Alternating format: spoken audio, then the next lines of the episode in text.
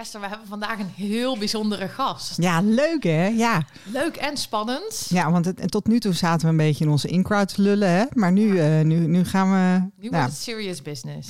heel spannend, ja. We hebben te gast eh, Jos Dekker. En eh Jos die, eh, die is, heeft een relatie met een vrouw en is wensouder. Dus zij wil Toekomstig wensouder, toekomstig toch? Ja. wensouder. Ja. Ja, dus die wil wel een keer kinderen. Dus daar gaan we Ja. het zo over praten. Van, oh, ehm, ja, hoe denkt zij daar dan over? Maar we hebben al wel begrepen dat ze onze podcast luistert. En dat ze daar ook wel wat dingetjes van opgepikt heeft. Dus ehm, Ik ben heel benieuwd wat ze, wat ze dan eh, ja, omarmd heeft eh, uit ons verhaal. Want ik kan me inderdaad, weet je, dit, dit, dit zijn toch dingen die voor ons wat spannender zijn. Want, eh, ehm, nou ja, goed, wensmoeders, daar hebben we soms gewoon een iets ambiguë relatie mee. ja, dat Heeft er je? maar net aan hoe die wensmoeders inderdaad met de dingen omgaan. Maar Ja. dat, het is wel eens ingewikkeld voor Ja. ons, ja. Nou, we bespreken ook een eh, podcast hè, die, eh, die verschenen is. Eigen eh, podcast. Als we het ook toch over wensmoeders hebben, dan, ja, dan dat. we nemen de actualiteit door en we proberen zoveel mogelijk van Jos te weten te komen. En we gaan iets nieuws vertellen over de bekende donorkinderenlijn. Ja, want, want er dat- is een nieuwe versie. We gaan voor de 3.0. Maar daarover later meer.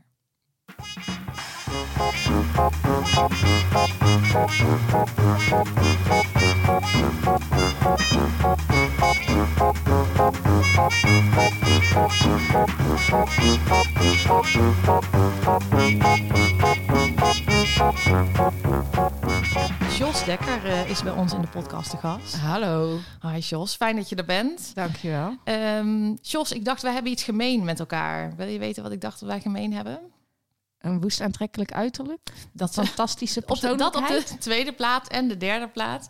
Nou, ehm, ik dacht, jij bent eh, taboe doorbrekend op het gebied van autisme bezig. En wij hopen dan taboe doorbrekend op het gebied van donorconceptie bezig te zijn. Ja, en dan hoop ik dat als ik ooit een kind heb die waarschijnlijk met gedoneerd zaad, of in ieder geval niet mijn eigen zaad, of die van mijn vriendin ter wereld komt, dat dat taboe weg is. Dat zou fijn zijn, Nou, hè? dat Dat zou- is, eh, daar doen we het voor. Dat is wel best wel, eh, want ja... Dat, Dat is over een paar jaar misschien Ja, al, hè? dat zou wel ben heel snel gelukt dus jullie zijn. Je moet wel... niet te lang wachten, want dat jullie- levert allemaal weer problemen Ja, dus op. jullie moeten even doorwerken. graag. Even doorwerken, inderdaad. Ehm, ja, want daarom hebben we jou eigenlijk uitgenodigd. Hè? Omdat jij ook eh, al hebt aangegeven toekomstig wensouder te zijn. En je luisterde naar onze podcast. En toen Ja. durfden wij, toen dachten we, nou, dan durven we Jos wel te vragen. Wat is voor ons ook een beetje spannend. Ehm, omdat we toch heel vaak in ons, ja, eerlijk gezegd, in onze bubbel zitten te babbelen met mensen die ehm, ja, eh, een beetje zel- hetzelfde over dingen denken als wij. Maar ja, we moeten even uit onze comfortzone stappen natuurlijk. Dus eh, Dus ja, ik ga heel kritisch zijn en jullie aan. Nee. ja, dat heb je beloofd. Dat- maar ik wel vriendelijk. ik heb beloofd vriendelijk kritisch te zijn. En toen dacht mijn vriendin meteen, oh, dadelijk denken ze echt dat je serieus bent hiermee. En dat ze, dat ze bang worden nu.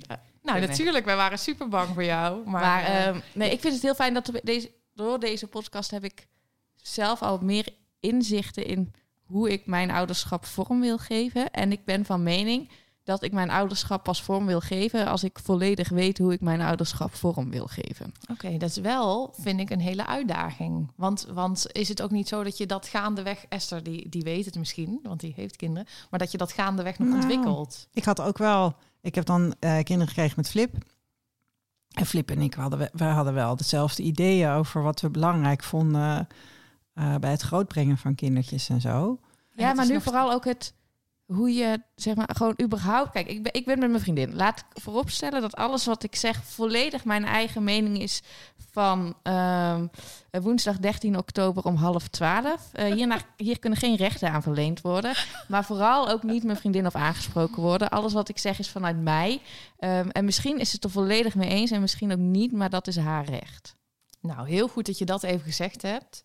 En wij praten gewoon ook hier alleen met jou op dit moment. Precies. Dus eh, wij gingen er al vanuit. Maar voor elke luisteraar die dacht dat het anders was... Die dacht dat, dat, dat, dat, mijn, dat mijn vriendin zo goed onder de plak zit dat alles wat ik denk, zij meteen ook denkt. Ja, Maar ze is er wel mee eens dat, eh, en daar zijn we ook wel bewust mee bezig, met uitzoeken welke vormen van ouderschap zijn er en wat past er bij ons. Zo had ik voor deze podcast, dus daarom ben ik heel blij met deze podcast, nooit nagedacht over de voor mij negatieve bijkomstigheden aan het kiezen van een buitenlandse donor.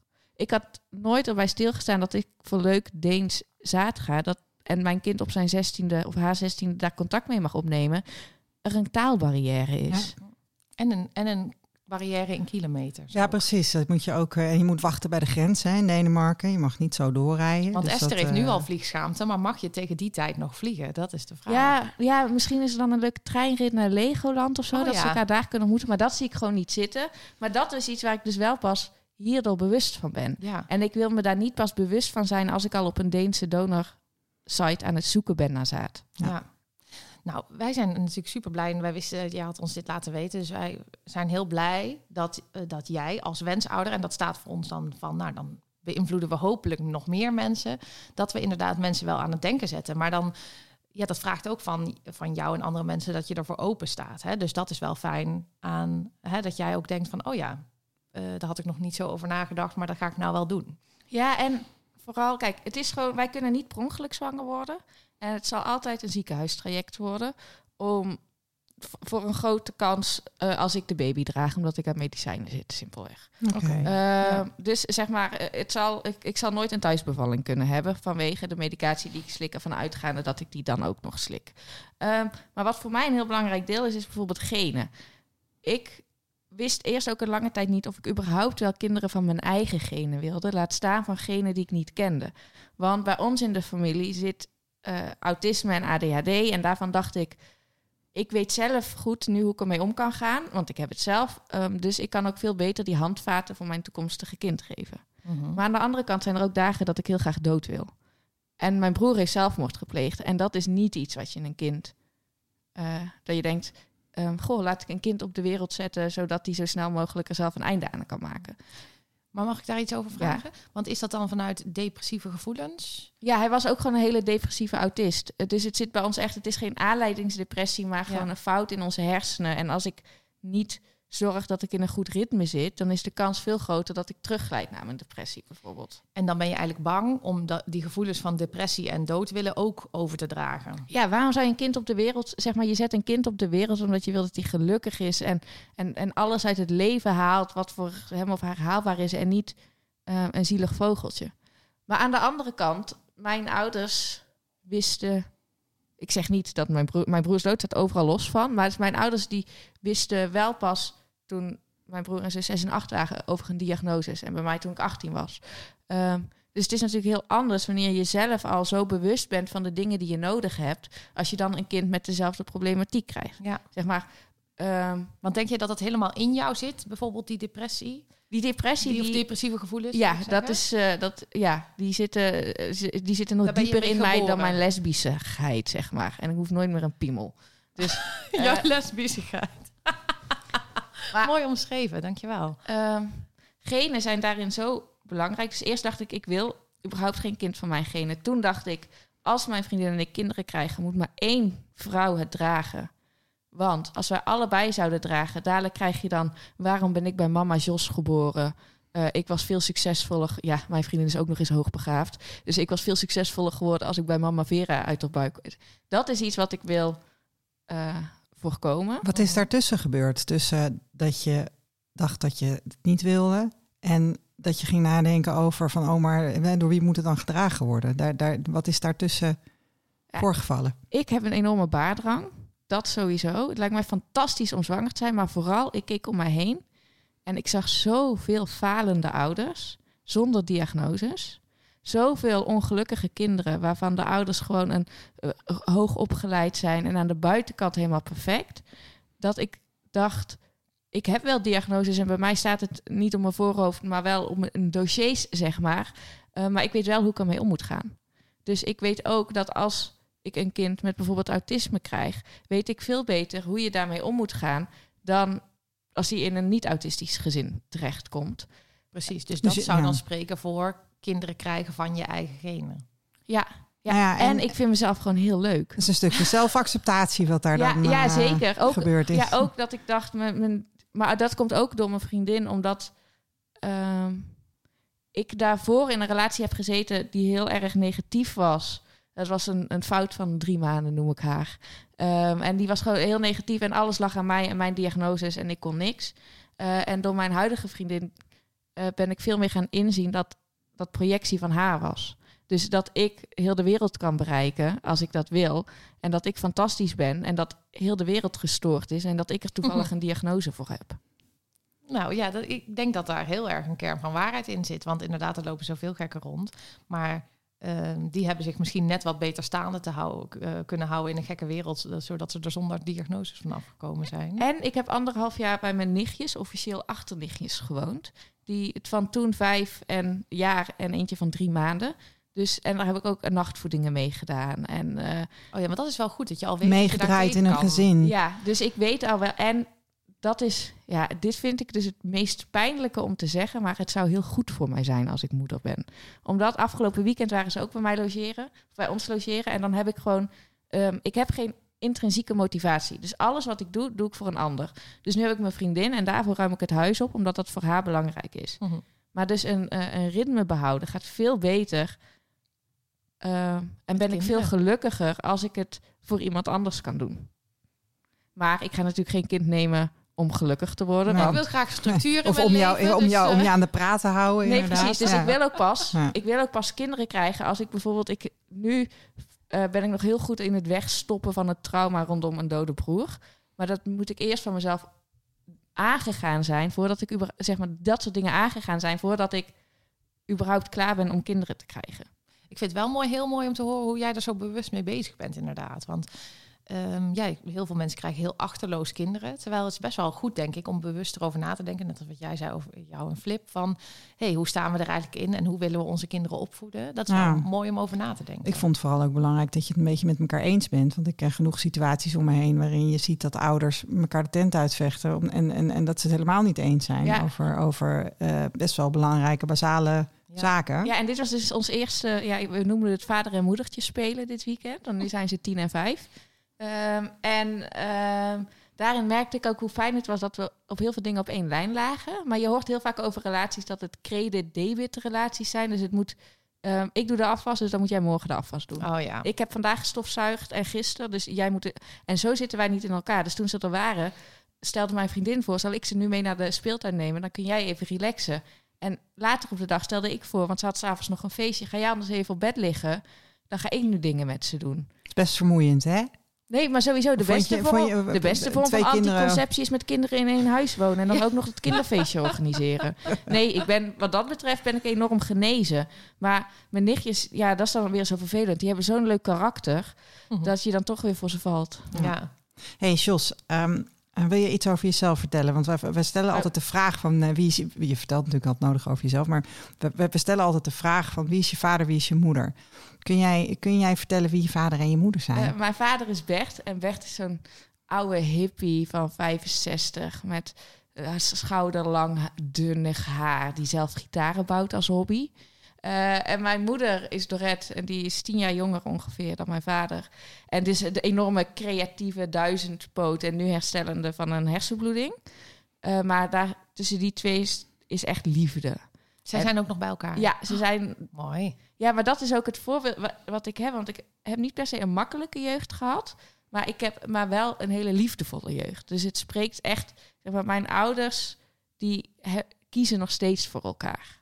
Wat fijn. Hey, Ja. en, en, En wat en je bent je er- ze mooi. Ja, weet je, weet je zeker dat ze je ouders zijn? Eh, Want als donorkind moet ik dat toch even vragen aan je. Nou, ik zal je daar een foto laten zien van mij en daarna van mijn moeder. Dan heb je echt geen twijfels meer. Ik, ben, ik word in het buitenland word ik aangesproken door mensen. Ben jij een dochter van? Zo'n kopie, ben, zeg maar. Het is eerder de vraag, zitten er ook nog genen van mijn vader in? Ja, Oké, nou ja. Nou, Eh, ja, want ja, Goeie vraag. Jij stelt hem. ik lijk dan ook weer heel erg op een tante van me, van mijn vaderskant. Oh, dus ja. ik denk van wel. En ja. Ja. maar dit hoeft niks te zeggen. Ze hebben ja, maar drie, gelijkenis is sowieso een hele, hele gevaarlijke in onze wereld. drie Zeg maar. jaar op mijn zus gewerkt. Ehm, en toen vier, jaar, vier kinderen in vier jaar tijd gekregen. Oké. Dus toen, dus of ze hadden, ze zouden dan een hele snelle zaadbank gehad moeten hebben of zo. Want toen mijn zus naar groep 1 ging, de eerste dag, hadden ze dus een van net vier, hadden ze er een van 2,5, een van 1 en werd ik geboren. Er zijn niet veel gezinnen volgens mij met donorkinderen die heel veel kinderen krijgen. Omdat het gewoon best een toestand is. Ja, nee, maar dus op mijn oudste zus hebben ze drie jaar gewerkt en ziekenhuizen we in weten en het niet eigenlijk, hè? maar het klinkt niet heel waarschijnlijk dat je dan elke keer daarvoor naar het ziekenhuis ging. Toch? Nee. Nee. Nou, dus dat is wel fijn, toch? Dan weet je in ieder geval wie je ouders zijn. Ja, dat denk ik wel. Ja. En dat vind ik ook heel belangrijk.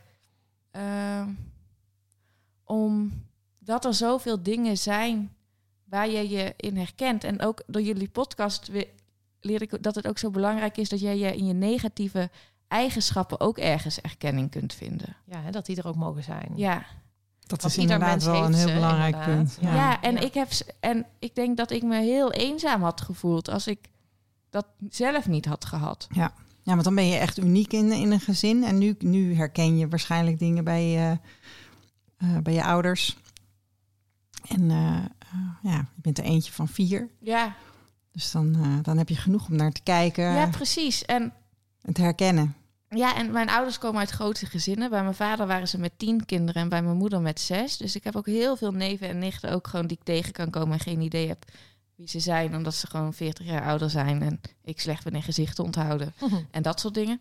Maar ehm, ik merk daarin wel dus zo hoe belangrijk ik het vind dat je ook bij mijn nichtjes dat ik kan zien, oh ja, dit heeft ze echt van de vader en dit heeft ze echt van de moeder. Ehm, maar dat zijn alle mooie dingen.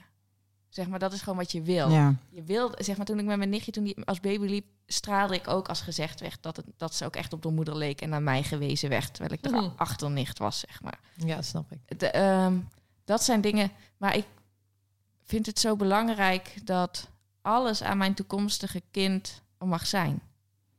En als ik niet weet dat, weet ik veel, sloom doen of zo Mhm. echt typisch Piet, donor Piet is, ja. dan ga ik mijn kind de hele tijd afbitchen op iets wat gewoon persoonlijkheid ja wat is. er gewoon bij hoort. Ja. Ja, inderdaad. Nee, dat is, eh, dat, dat, dat is fijn dat je, dit, eh, dat je, dat je hierover nadenkt. Mijn en dat je dit hebt ideale opgepikt. situatie, want dat wil je natuurlijk ook weten. Ik wil geen co-ouderschap, want dat vind ik echt vet verwarrend. Als in? Co-ouderschap, dat we een ander leuk homostel zouden vinden. Of een, of een hetero man die al ouder is en nog geen kinderen heeft en met ons graag Gaan we straks bij je op terugkomen. Ja, hier komen we Ja. op terug. Want ik heb hier Ja. ook een verhaal over en ben ik heel benieuwd wat jij daarvan vindt. Oké, oké. Ehm, Ja, we nemen altijd even de actualiteit door. Of wat we, wat we recent hebben meegemaakt op, eh op donorkindgebied. Ja, dan eh, willen we van jou natuurlijk ook weten of je iets hebt meegemaakt. Maar wij zullen even het, eh, even af, het spits afbijten. Ehm, jij wilde nog iets rechtzetten, hè? Wat Ja. Lex had gezegd. Ja, Lex die was de vorige keer bij ons te gast. En eh, ehm, toen, ging, toen maakte hij een vergelijking tussen eh, de betrouwbaarheid van FIOM en van internationale DNA-databanken. En als ik me goed herinner, dan zei hij zoiets als van ja, maar ja, bij, weet je, bij FIOM willen ze 99,9999% zekerheid. En die databanken die nemen genoegen met minder. We hebben dat toen laten lopen, zeg maar, dat hij dat zei. Maar dat zat me toch nog dwars, want het is gewoon, dat is gewoon niet waar. De methode is anders waarmee die databanken werken. En dat wilde ik heel graag nog wel eventjes benadrukken. Want die eh, eh, eh, internationale DNA-databanken... die kijken naar hoeveel DNA je met iemand deelt. En ehm, als jij de helft van je DNA met iemand deelt... dan zijn er twee smaken. Dan is iemand je ouder of je kind. Meer smaken zijn er niet. Dus dat is gewoon het, zeg maar, het, het- het tellen van, van, van, van, van, je, van je DNA. En als je gewoon als de helft overeenkomt, dan is dat gewoon de uitkomst. Dus dat, heeft, dat is net zo betrouwbaar als eh, een SNP-test van eh eh FIOM. Waarbij, en, en, en sowieso zeg maar de standaard vaderschapstest, hè, want dat is, die, die, die gebruiken zij. Alleen kijken zij op een beperkt aantal stukjes DNA die bijna niet veranderen. Die dus ongewijzigd worden doorgegeven van ouder op kind. Dat is gewoon een andere methode. De, de, de- die internationale DNA-databanken zijn niet minder betrouwbaar. Dat, dat punt moest ik even. Nou, bij Maken. deze rechtgezet. Is dat voor jou een beetje te volgen, Jos? Want jij zit daar misschien helemaal niet in. Ja, en dat is een interessante discussie die ik met meerdere mensen in mijn omgeving heb gevoerd. Dat ik zei, eigenlijk vind ik dat we ons moeten aanmelden voor de databank. En dat zij zeiden, ja, Ik kijk heel hoopvol nu. Ja, en je ja. kan inderdaad beter Nou, klappen hè, in ja. een podcast. Ja. nou dat het, ehm, die zijn bang dat er misbruik van wordt gemaakt van... eh, en, maar dat vond ik dus de lastigste, want ik snap dat je bang bent dat er misbruik wordt gemaakt, want dat moet je bij alles zijn. Ook als je gewoon een hamburger gaat eten, voor je het weet ben je uitgekleed. Ja. Dus dat is het probleem niet. Maar wel eh, wat zij zeiden, en dat vond ik een hele lastige. ehm, je hebt het recht om anoniem te zijn. Eh, die mensen die, die dat zeggen. Die, ja, dus. Zij vinden van zichzelf, ik heb het recht om anoniem te zijn. Maar dus ook, mijn broer heeft ook het recht om anoniem te zijn. En als ik erin ga, is mijn broer niet meer anoniem. Oh, ja. Oh, omdat je, ook, Ja. omdat je ook eigenlijk gewoon voor je hele familie eh erin Precies. gaat. En dat Ja. gaat dus. En dat zijn dus mensen eh, die geen enkel weet of kennis hebben van dat er in hun omgeving iets met donor is. Nee. Maar- nou, ik snap, ik snap het op zich wel. Ja, het is natuurlijk ook zo. Hè, want stel dat iemand contact met mij opneemt van... hé, hey, we hebben een match en ik wil wel graag wat weten. En eh, ehm, eh, bijvoorbeeld eh, vragen heeft over mijn moeder. Ja, mijn moeder heeft toevallig nul broers en zussen, dus daar zou je niet ver komen. Maar stel dat dat wel zo was, ja, dan zou ik daar wel iets over vertellen. Maar is dat aan mij om te vertellen? Ja, dan kan je je afvragen.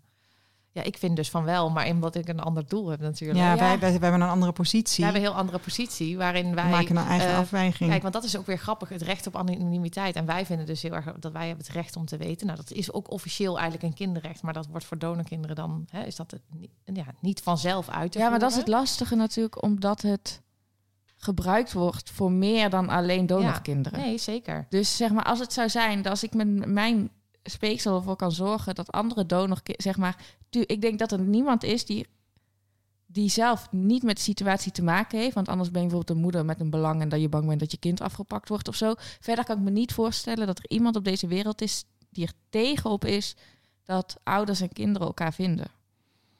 Ja, maar heel veel mensen willen natuurlijk toch donorouders niet zien als ouders.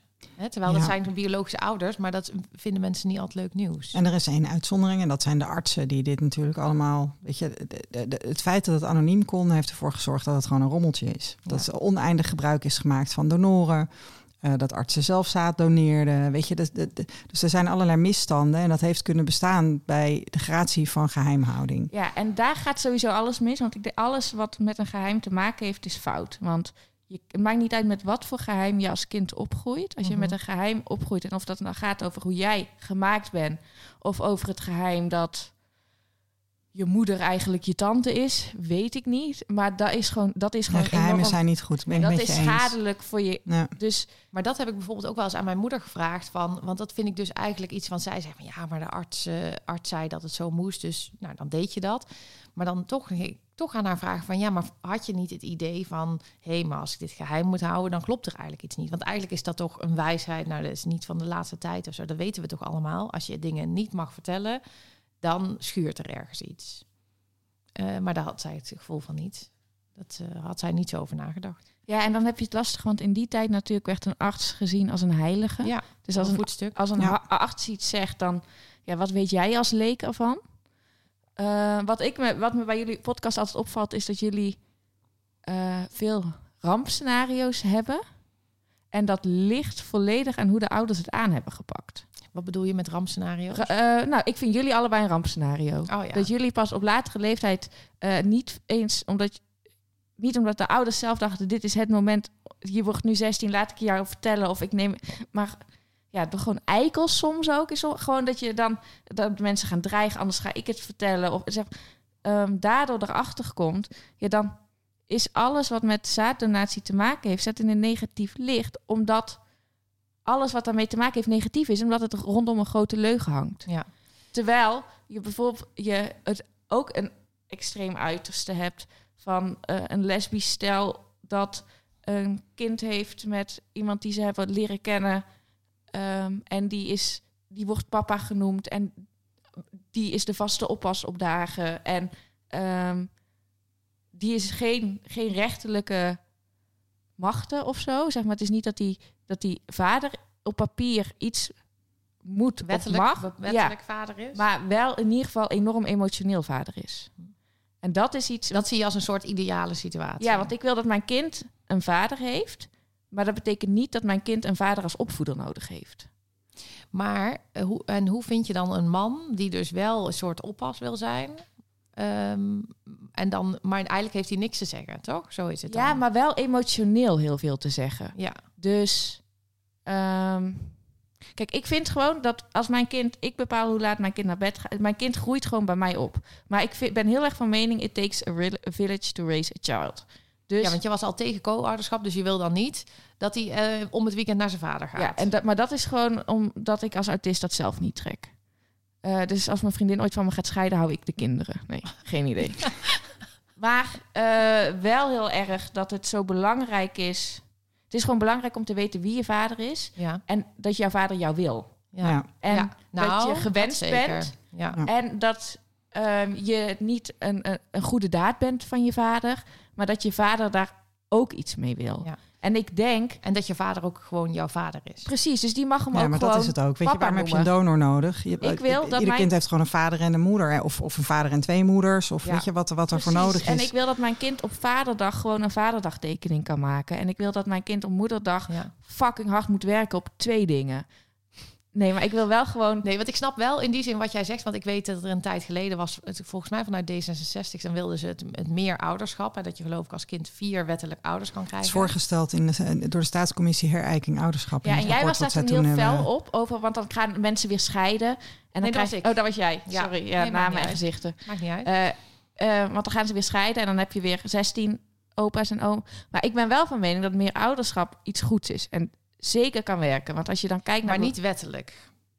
Omdat ik dus inderdaad denk van dan gaan mensen weer uit elkaar. En dan heb je straks ehm, niet eh, vier ouders die iets over jou te zeggen hebben, maar acht. Want iedereen krijgt weer een nieuwe relatie. Ja, maar wettelijk blijft het wel zo. Dus Ja, maar ja, weet je hoeveel... Ik werk als eh, vertrouwenspersoon in de jeugdhulpverlening. Weet je hoeveel ehm, mensen bij mij komen om te vertellen dat ze vastlopen... omdat hun ex-partner zich niet aan de regels houdt... en ze er samen niet uitkomen. En dan zijn, dat zijn twee mensen. dat snap ik. Maar Ja. daar zit ook al het verschil in tussen bijvoorbeeld een polyamoreuze relatie. Stel je bent echt met ze... Die, daar zit Oh, al ja. veel betere communicatie in. Dus Ja, ik denk Dan zijn de taboes al besproken, zeg maar. Ja, dus ik denk wel dat... En dat soort dingen kun je ook gewoon... Ik ben echt voorstander van gewoon... Ja, het is een kind en een mens, maar zet het lekker vast op papier. Dat, ik de, dat dit de regels zijn en dat je het zo doet. En gewoon bij de notaris laten ondertekenen als ouderschapsplan. Ja, maar er kunnen dus vier mensen naar de rechter stappen... Hè, als ze het ergens niet mee eens zijn. En dat vind ik toch een probleem.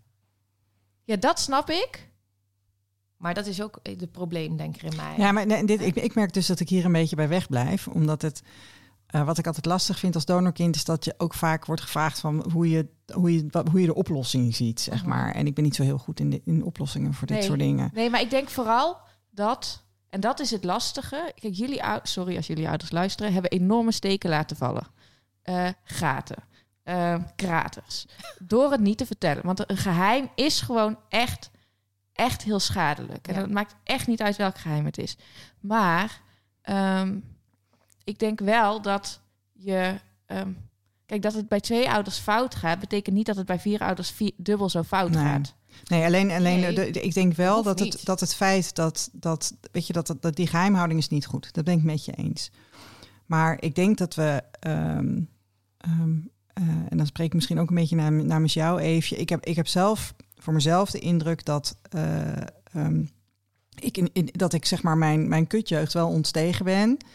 Ehm, en dat ik dus inzie, en dat is ook wat jij net zei over... het is belangrijk dat je, dat je erkend wordt ook in je, in je minder leuke eigenschappen. Weet je, dat ik ook gewoon zie dat het belangrijk is dat mensen rechten hebben. En dat die rechten ook gestand worden gedaan. En als er donorkinderen zijn die opgroeien in wat voor situatie dan ook... en die zijn gelukkig en die hebben geen behoefte om op zoek te gaan naar een biologische familie...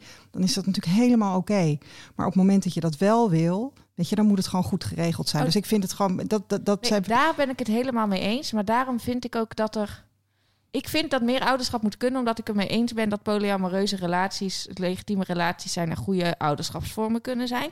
Maar ik denk dan dat er niet iets geregeld moet worden voor hun, maar dat er iets op dat er een wet moet zijn voor het kind. Ja, weet je, dat, want dat meer ouderschap, hè, dat, wordt, dat wordt ingegeven vanuit hele vervelende situaties waarin dus een ouder, een ouder zonder, ehm, eh, hoe noem je dat, zonder zeggenschap Ja, over dat kind, met het, ki- zonder gezag over dat kind, met dat kind in het ziekenhuis komt en zijn behandeling niet kunnen uitvoeren omdat, omdat je dus geen ouderlijk gezag hebt. Dat is. En dat, willen, ja, wil je niet. en dat soort dingen willen ze fixen. ja. Maar je, ik ben dat, bang, en dat, dat, dat is ben- natuurlijk gewoon goed. Ik ben bang dat het uitslaat naar een kant waar, waar kinderen helemaal geen baat bij hebben. En, en ik vind helemaal prima als kinderen vier ouders hebben. Ik heb zelf twee moeders, nou vind ik hartstikke fijn. Dus daar gaat het mij niet om. Maar dat wettelijke, ik denk, oh ja, moet je dat bij meer mensen neerleggen? Of, of Ja. Nou ja, maar je kan het van? natuurlijk. Kijk, het hoeft niet. Zeg maar, er zijn denk ik ook gewoon, maar daar is Nederland niet zo goed in. Middenwegen. Zoals bijvoorbeeld dat je, eh, dat je schrapt die regels van ehm, wie er bij een wie met je kind naar het Ja, ziekenhuis mag. precies. Dat, Dat je daar gewoon- Ja. Dat jij gewoon in het systeem. Ja.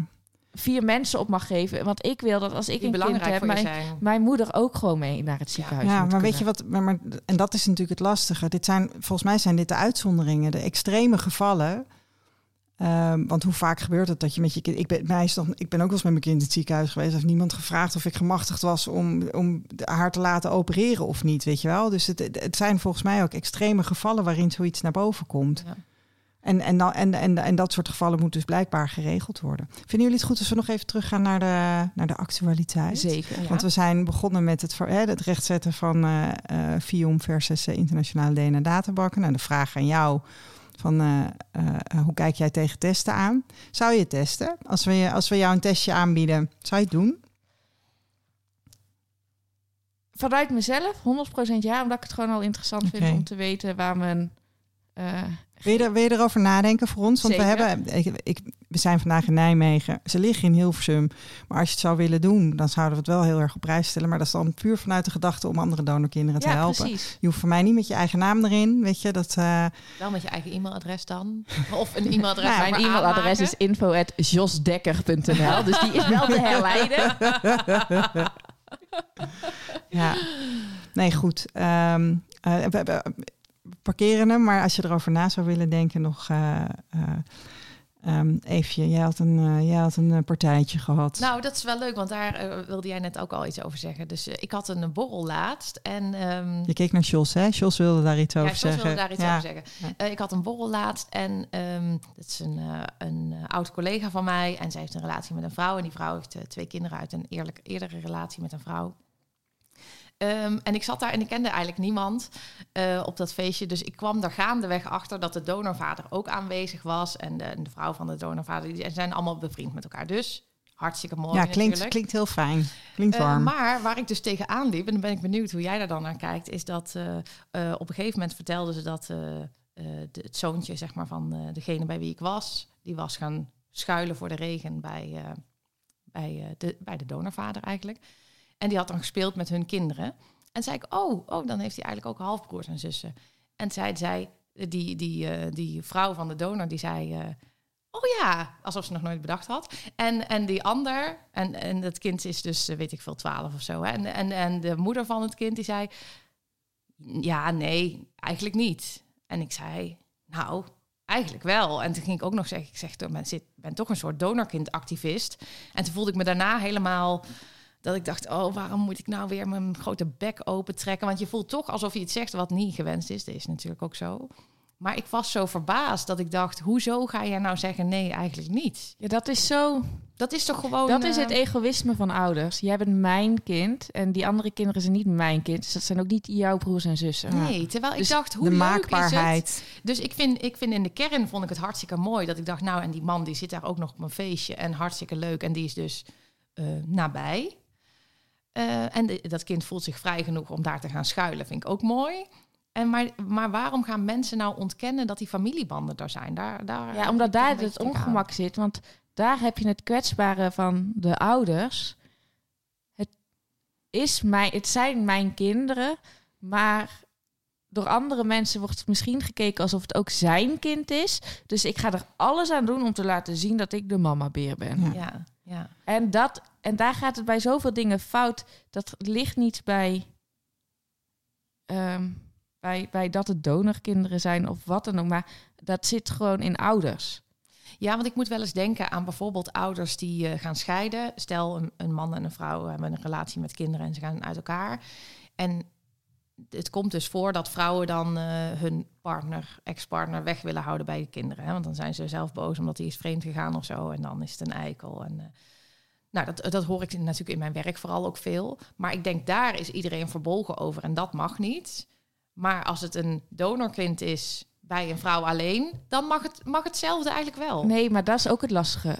Het mag in, de, in dat geval mag het ook. Er zijn zoveel kinderen die denken dat hun vader of hun moeder de grootste klootzak op aarde Ja. is. En pas 20 of 30 jaar later erachter komen dat die vader ze kaarten heeft gestuurd, maar de moeder ze Ja, onderschept oh, ik zag heeft. laatst nog een artikel inderdaad waar dit En, inderdaad naar voren ehm, kwam. Ja. Dus ik denk dat heel veel dingen op te lossen zijn. Ehm, Maar ik bedoel meer, eh, eh, met die gescheiden ouders heeft iedereen daar een mening over, want dat is de vader van de kinderen. En in het geval van donorkinderen, bijvoorbeeld deze mevrouw waar ik net eh, over hè, waar ik die borrel had, ehm, die zegt dus gewoon van nou, eh, ehm, ja, er is, we hebben iemand die we kennen gevraagd en we hebben gewoon gezegd je mag je niet met de opvoeding bemoeien. Een beetje daarom moest ik er ook aan denken, zoals jij het zegt. Terwijl ik denk dan, ja, maar wat, wat, wat geef je daarmee naar het kind? Ehm, welke boodschap geef je daarmee naar het kind?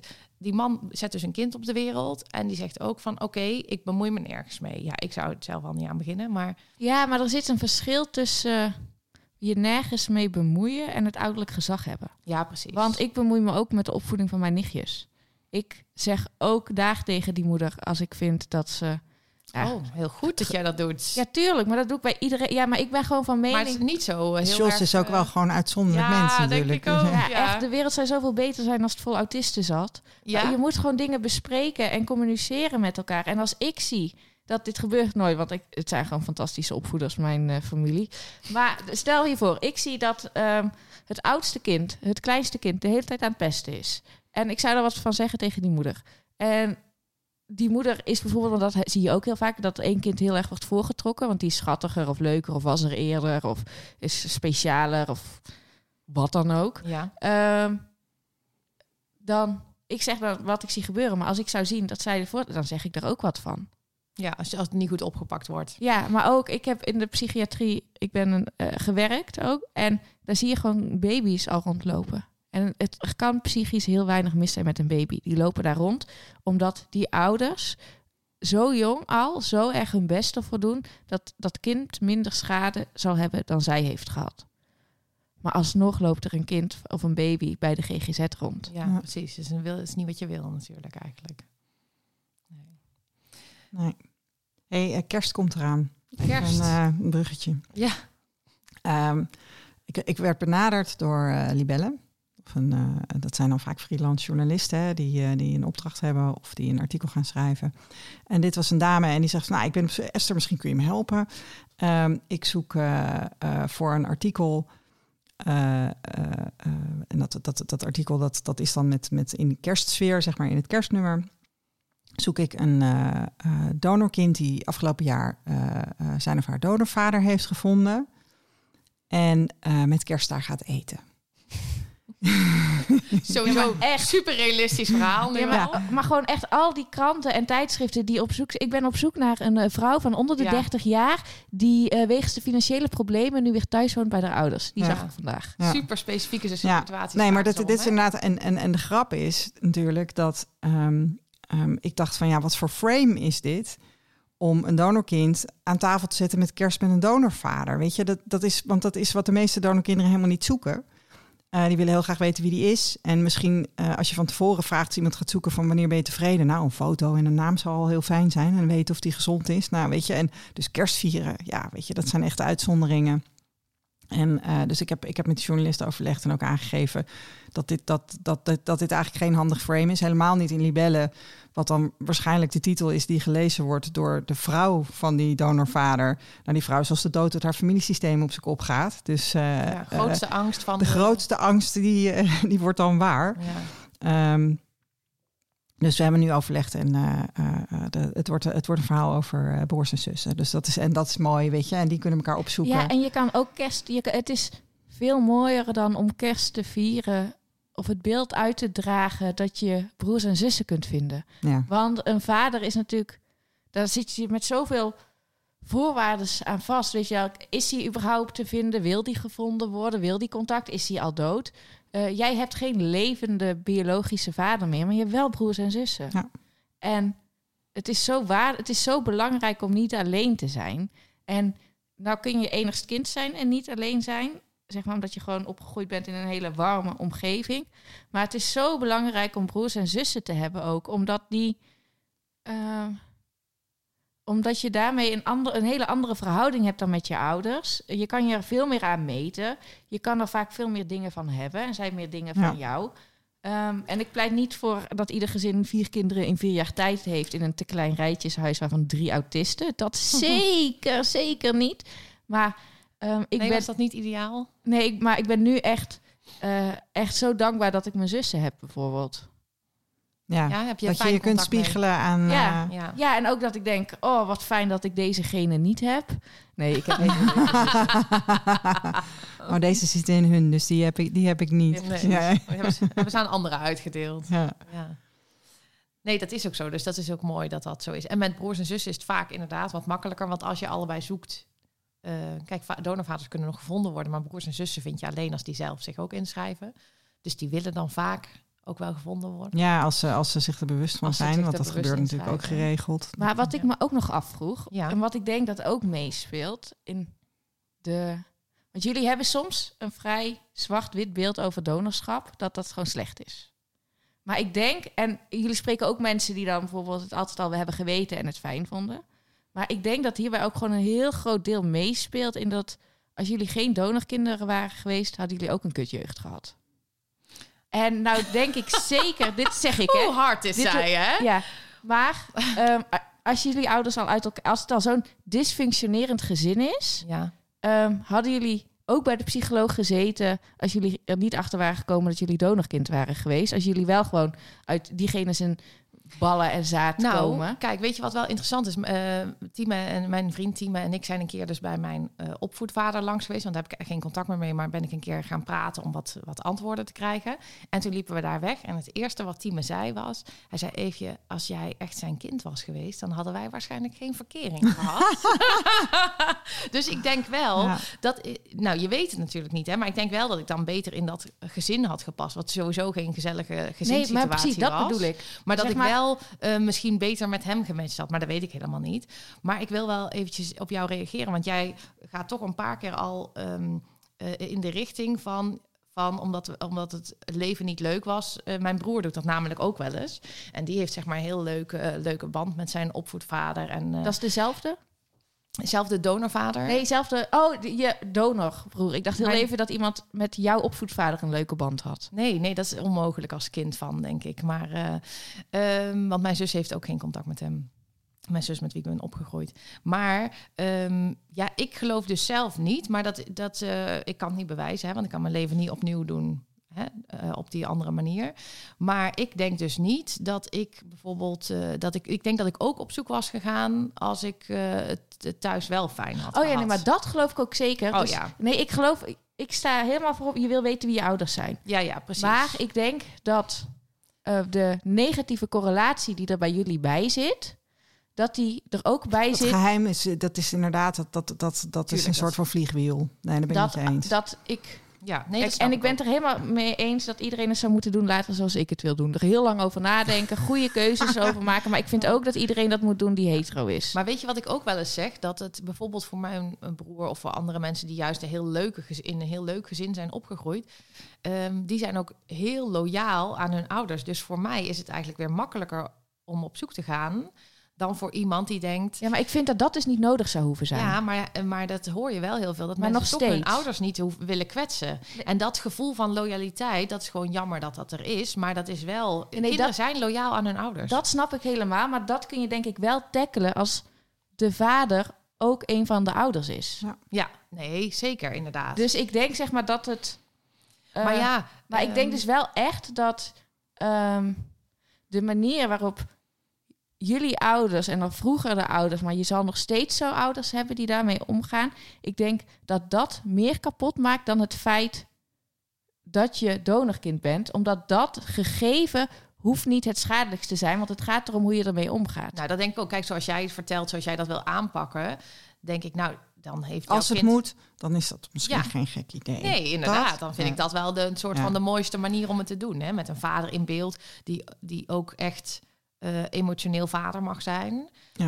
Nee, want wat weet Dat je, is natuurlijk, de, denk ik, ook de mooiste manier. Maar ja, en, en het is natuurlijk ook vanuit emotie. Weet je, dat tegen zijn, dat, dat is vanuit emotie. En voor, als ik voor mezelf spreek, dan, dan, dan heb ik wel een aantal hele goede redenen waarom ik echt denk dat het, dat, het, dat, dat het gewoon niet echt een heel goed idee is. In ieder geval de manier waarop dat inderdaad bij mijn generatie gebeurde. En wat ik heel lastig vind, is dat er nu vaak onderzoek, als er onderzoek wordt gedaan, hè, dan wordt het gedaan onder kinderen. Ja, en daar ben ik het ook niet mee eens. Net en dat als, is verschrikkelijk, want die, weet je, die kindertjes die houden gewoon van hun ouders. Ja, maar En- ook als je kijkt, en dat, Ja. daar ben ik het dus helemaal mee eens. Dus ik ben ook bijvoorbeeld falikant tegen eh, eh, dubbele eicel, zaadceldonatie. Dat vind ik echt kindermishandeling. Ehm, om- Dus dat, dat je aan niemand verwant bent. dat je aan niemand verwant bent, maar wel, je bent zo gewenst en uit, want dan ben je echt gewenst, hè? ja, Dan, echt, en eh, dat was ook heel duur. dan ben je, zijn je ouders hebben een derde hypotheek genomen om jou te eh, krijgen. En je bent wel uit de vagijn van je moeder, maar je ziet er niet uit zoals je ouders. Ja. Ehm, dat vind ik echt manipuleren met de wereld. Ja, maar wat dat betreft, en de lat ligt dan hoog, hè? Want het, het kind moet ook wel gewoon aan alle verwachtingen voldoen. Ja, terwijl misschien is dit een mooi moment om even het over Eitje de podcast te hebben. ja. Maar Want uh, Ja, want daar, daar had jij ons ook op Ja, getipt, hè? zeker. Als het Ja, gaat om op de getipt, maar ik had, actualiteit. hem, ik had Ja. hem al geluisterd en vond ik super dapper van mezelf, want ik zie daar dan een beetje tegenop hè, om dat te gaan luisteren. Maar ik vond het dus meevallen, omdat ik wat, ik, wat mij meeviel en wat ik ook fijn vond, was dat ik dacht, oh ja, ik, ik had ook echt wel met haar te doen. Ik leefde wel met haar Ja, mee. tuurlijk. Maar dat is, dat is ook gewoon, die, die kinderwens is natuurlijk gewoon invoelbaar. Zelfs, Ja. zelfs voor jou. Zelfs even. voor mij, nee, maar dan was ik dus Zonder over, want ik kinderwens. wil zelf geen kinderen. En ik eh, ben natuurlijk geen voorstander van wat zij gaat doen, want zij gaat uiteindelijk, eh, hmm, zal ik de clue verraden of niet? Nee, ik ga zelf maar luisteren. Nee. Maar zij gaat in ieder geval eh, aan donorconceptie doen. Ja, maar dit op een manier die, waar ik Nee, niet maar deze clue moeten we verraden, want ik moet mijn boosheid hierover Oh, uiten. oh, heel goed. Nou, doe maar is dan. geen Tinder je kind uitzoeken. Ja, daar was Het- jij boos Daar, over, hè? ik kan er niet tegen, maar dat komt dus omdat bij mij genen zo belangrijk zijn in de familie, omdat ik allemaal stoornissen heb die genetisch bepaald zijn. Ehm, op een foto zie ik er echt fantastisch uit en ik ben super leuk, maar je moet er wel echt over nadenken ehm, wat je in huis haalt. En het is zo belangrijk dat waar ik dan mee in mijn hoofd zit is. eh, Toen ik, mijn, ik heb mijn vriendin via Tinder leren kennen. Dus het kan echt wel dat je zo liefde vindt. Maar dat is iets Mhm. anders dan een. Ja, Ehm, we hebben eerst een dag gepraat via WhatsApp en gebeld. En toen de volgende dag elkaar ontmoet. En ik was smoorverliefd. Het enige wat me nog tegenhield was hoe ruikt ze.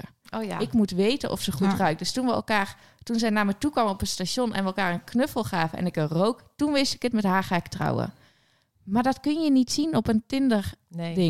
Het is wel Dus- grappig. Dit zei ik ook altijd als ik ging Tinder daten. Zei ik, je moet kunnen voelen, ruiken, proeven...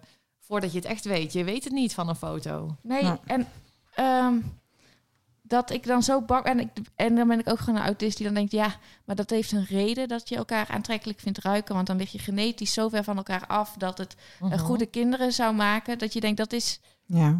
Ja, dan moet ik toch aan die pheromonen denken. Hè? Mijn dochter die kwam laatst uit school en die had natuurkunde gehad en die had een verhaal over pheromonen.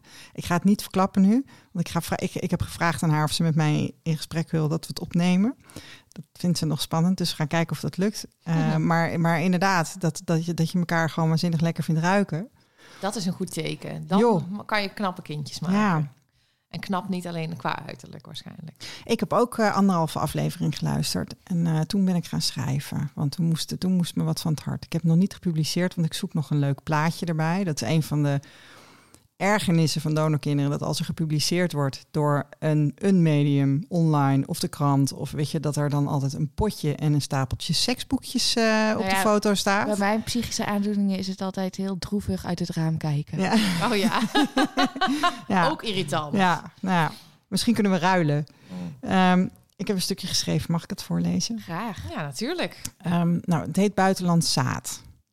Evie en ik maken sinds begin dit jaar met veel plezier de Donorkind podcast De Kwak Kwaakt. Maar in podcastland is er ook een ander geluid te beluisteren. Bijvoorbeeld in de podcast Eitje. In deze podcast doet alleenstaande dertiger Malou van der Starre verslag van haar pogingen een kindje te krijgen met behulp van een donor. Voor mij persoonlijk is het altijd een uitdaging om een dergelijk verhaal te horen, omdat een vergelijkbaar traject ook aan de basis van mijn ontstaan staat. Ik vind het vooral lastig dat die kinderwens zo ontzettend begrijpelijk is, maar dat de rechten van het kind bij, bij het realiseren ervan ook nu nog geregeld met voeten getreden worden. Zo verbaas ik me over het gebruik van buitenlands zaad. In Eitje maakt Malou gebruik van Cryos, een Deense spermabank die ook aan Nederlandse klinieken levert. Ik hoor haar vertellen dat je bij gebruik van Cryos veel informatie over de donor krijgt, inclusief kinderfoto's, om een goed gevoel te krijgen over je donor. Dat vindt ze prettig en dat kan ik me voorstellen. Maar ik vraag me ook af, hoe zit het met de rechten van jouw toekomstige kind, Malou? Ieder kind heeft rechten vastgelegd in internationale verdragen. Onder andere dat het zijn of haar ouders mag kennen en dat het indien niet mogelijk bij die ouders mag opgroeien. Dat laatste gaat hier natuurlijk al vreselijk mis. En dan hou je je misschien bij het gebruik gebruiken van zo'n niet-anonieme Deense donor aan de regels. Maar is het ethisch verantwoord om buitenlands zaad te gebruiken? Als kind heb je dus het recht om te weten wie je ouders zijn. En dan word je straks 16, wat ook al bespottelijk is dat je dan pas je biologische familie mag kennen. En dan moet je naar Denemarken om daar een Deen te ontmoeten. Dat is toch niet de bedoeling van de wet donorgegevens kunstmatige bevruchting? Misschien mag het, volgens de letter van de wet. Maar of het echt in het belang van je kind is?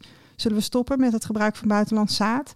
En dan staat er nog tussen haakjes onder. Dan hoeft je kind er later ook niet achter te komen dat het mogelijk wereldwijd honderden broers en zussen heeft. Just saying. Ja, want dat is ook het, uh, het vreselijke van gebruiken van Deens zaad in Nederland. Want op een gegeven moment was het zaad wat Malou wilde, was uh, op. Ja. Want uh, zij kreeg, je had dan drie rietjes besteld. maar je mag in Nederland, um, Kruijers mag zeg maar maar 25 rietjes naar Nederland sturen. Want in Nederland mag je maximaal 25 kinderen per donor gebruiken. Maar ze kunnen naar Amerika, want daar is geen, uh, geen uh, max. Daar kunnen ze honderden rietjes naartoe sturen en naar allerlei andere landen. Dus inderdaad, je kind kan dan wereldreizen gaan maken. Maar dat mag dan niet meer vanwege de vliegschaamte waarschijnlijk. Maar wat ik zo gek vind, is je bent als stel, de, het donorkind, in jullie geval zijn vrouwen.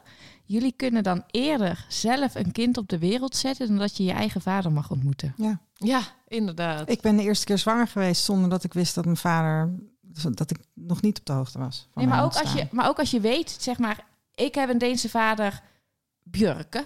Een Björke. uh, die mag ik ontmoeten als ik 16 ben. Maar op je Hele knappe blonde man. Zeker, ja. Björke, Björke. Uh, uh, en. Die, die, mag je dan ontmoeten als je 16 bent. Maar op je 15 heb je zelf je eerste kind al gehad. Ja. Nou is dat sowieso niet helemaal de bedoeling, denk ik. Ja, van de meeste mensen. Maar dat kan wel. En, en wat ik ook grappig vind, wij kennen ook wel donorkinderen... die ook weer een kind van een donor krijgen. En dan denk ik, ja, maar dat kan dus ook weer familie van jouw donor zijn. Dat wordt helemaal niet uitgezocht, hè? Dat vind ik onvoorstelbaar. Nee, dat weten we niet. Nee. nee en ik vind het gewoon zo lastig met genen, omdat... Ik, maar, zeg maar, ik ben het er nu dus over eens dat ik mezelf leuk en capabel genoeg vind om in de toekomst een kind op de wereld te zetten als ik wat trauma's uh, achter de rug heb. Want uh, ik wil niet dat mijn kind die hoeft op te ruimen. Maar Um, ik vind het zo lastig dat je, één, dat ik niet weet wie de vader van mijn toekomstige kind gaat zijn. Twee, dat ik helemaal niet weet hoe het tra traject eruit gaat zien. Maar drie, dat het er allemaal om gaat wat ik wil en wat ik vind. Dat er eigenlijk gewoon om gaat om het kind. Nou, kijk, kinderen krijgen of kinderen niet krijgen, dat is allemaal egoïstische keuze. Want je doet allemaal voor jezelf. Maar je, als je kinderen wel krijgt, dan hoop je wel dat je goede keuzes voor jouw kind gaat maken. Ja, ik ken, uh, of ik ken er niet, maar er is in, in een klein dorpje in de omgeving van Nijmegen, is er een vrouw die uh, 22 kinderen heeft. Zo. Uh, want als zij zwanger was, was het enige moment dat ze niet zwaar depressief was. Oh ja. ja. Oh joh. Heftig heftig ook voor die kinderen in de tijd dat zij dus eventjes niet zwanger was. Want dat is een zwaar depressieve moeder, al die 22. Heftig. Wel pittig, ja. hey, en wat vond jij verder van uh, Eitje de podcast? Dat vond je dus lastig, dat ze een beetje zo uh, cryos als Tinder ging gebruiken? Ja, en ik heb moeite met de hoeveelheid zelfmedelijden als jij graag een kind wil. Ik snap het echt. De, ik heb heel veel medelijden met je als je een zware chemotraject ondergaat omdat je kanker hebt. Dat vind ik echt heel heftig. Uh, maar hierbij heb ik toch meer het gevoel, je kiest ervoor.